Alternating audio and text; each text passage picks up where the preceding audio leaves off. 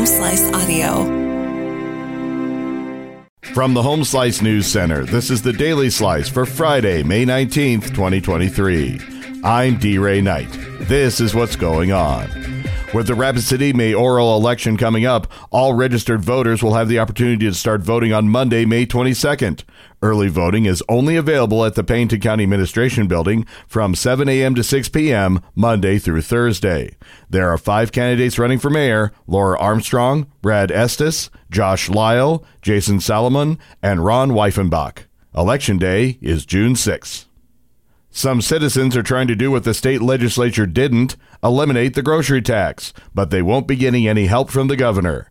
Amy Rose has more. Amy. That's right. A citizen-led campaign to eliminate South Dakota's state grocery tax through a measure on the 2024 ballot won't have the backing of Governor Kristi Noem's administration, despite earlier indications that she would support it. The sticking point is that the measure would prohibit collecting sales tax on anything sold for human consumption. That might include tobacco, which could impact revenue the state receives from a master settlement agreement reached in 1998 between 46 states and major cigarette manufacturers as part of a litigation for healthcare costs and deceptive trade practices. It was just over a year ago when law enforcement conducted a raid on the Bandidos clubhouse in Rapid City as part of a statewide investigation.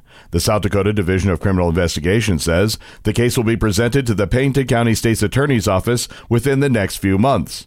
The DCI raided the clubhouse in April of 2022. Search warrants were issued for various locations around the western and eastern part of the state. The DCI will not comment on the specifics of the Bandidos case, but said that in general, data shows that outlaw motorcycle gangs have been involved in illegal activity that can include drugs, guns, prostitution, and other crimes. In national and international news, a new poll finds that most U.S. adults say they are highly concerned about the impact on the national economy if the U.S. debt limit is not increased and the government defaults on its loans. 6 in 10 adults say they want any increase in the debt limit to be coupled with agreed-upon terms for reducing the federal budget deficit.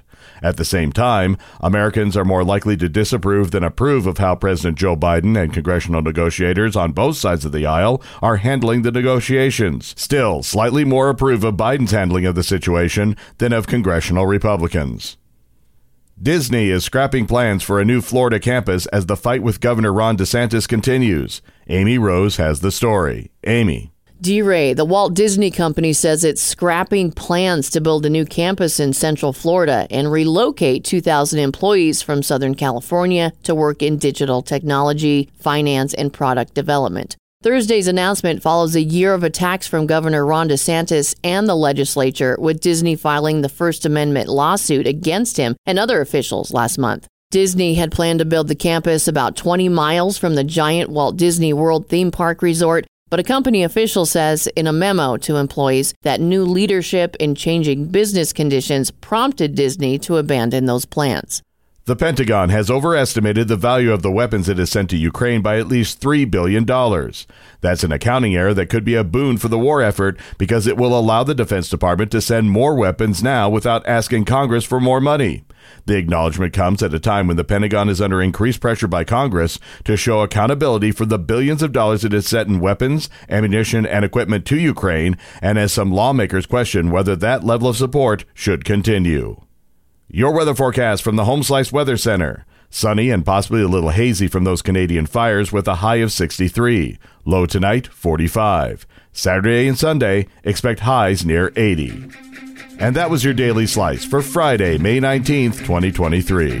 The Daily Slice is a production of Homeslice Media Group, hosted by D-Ray Knight with Amy Rose. Executive producer Mark Houston. Engineered by Chris Jaquez. I'm D-Ray Knight. Have a great weekend.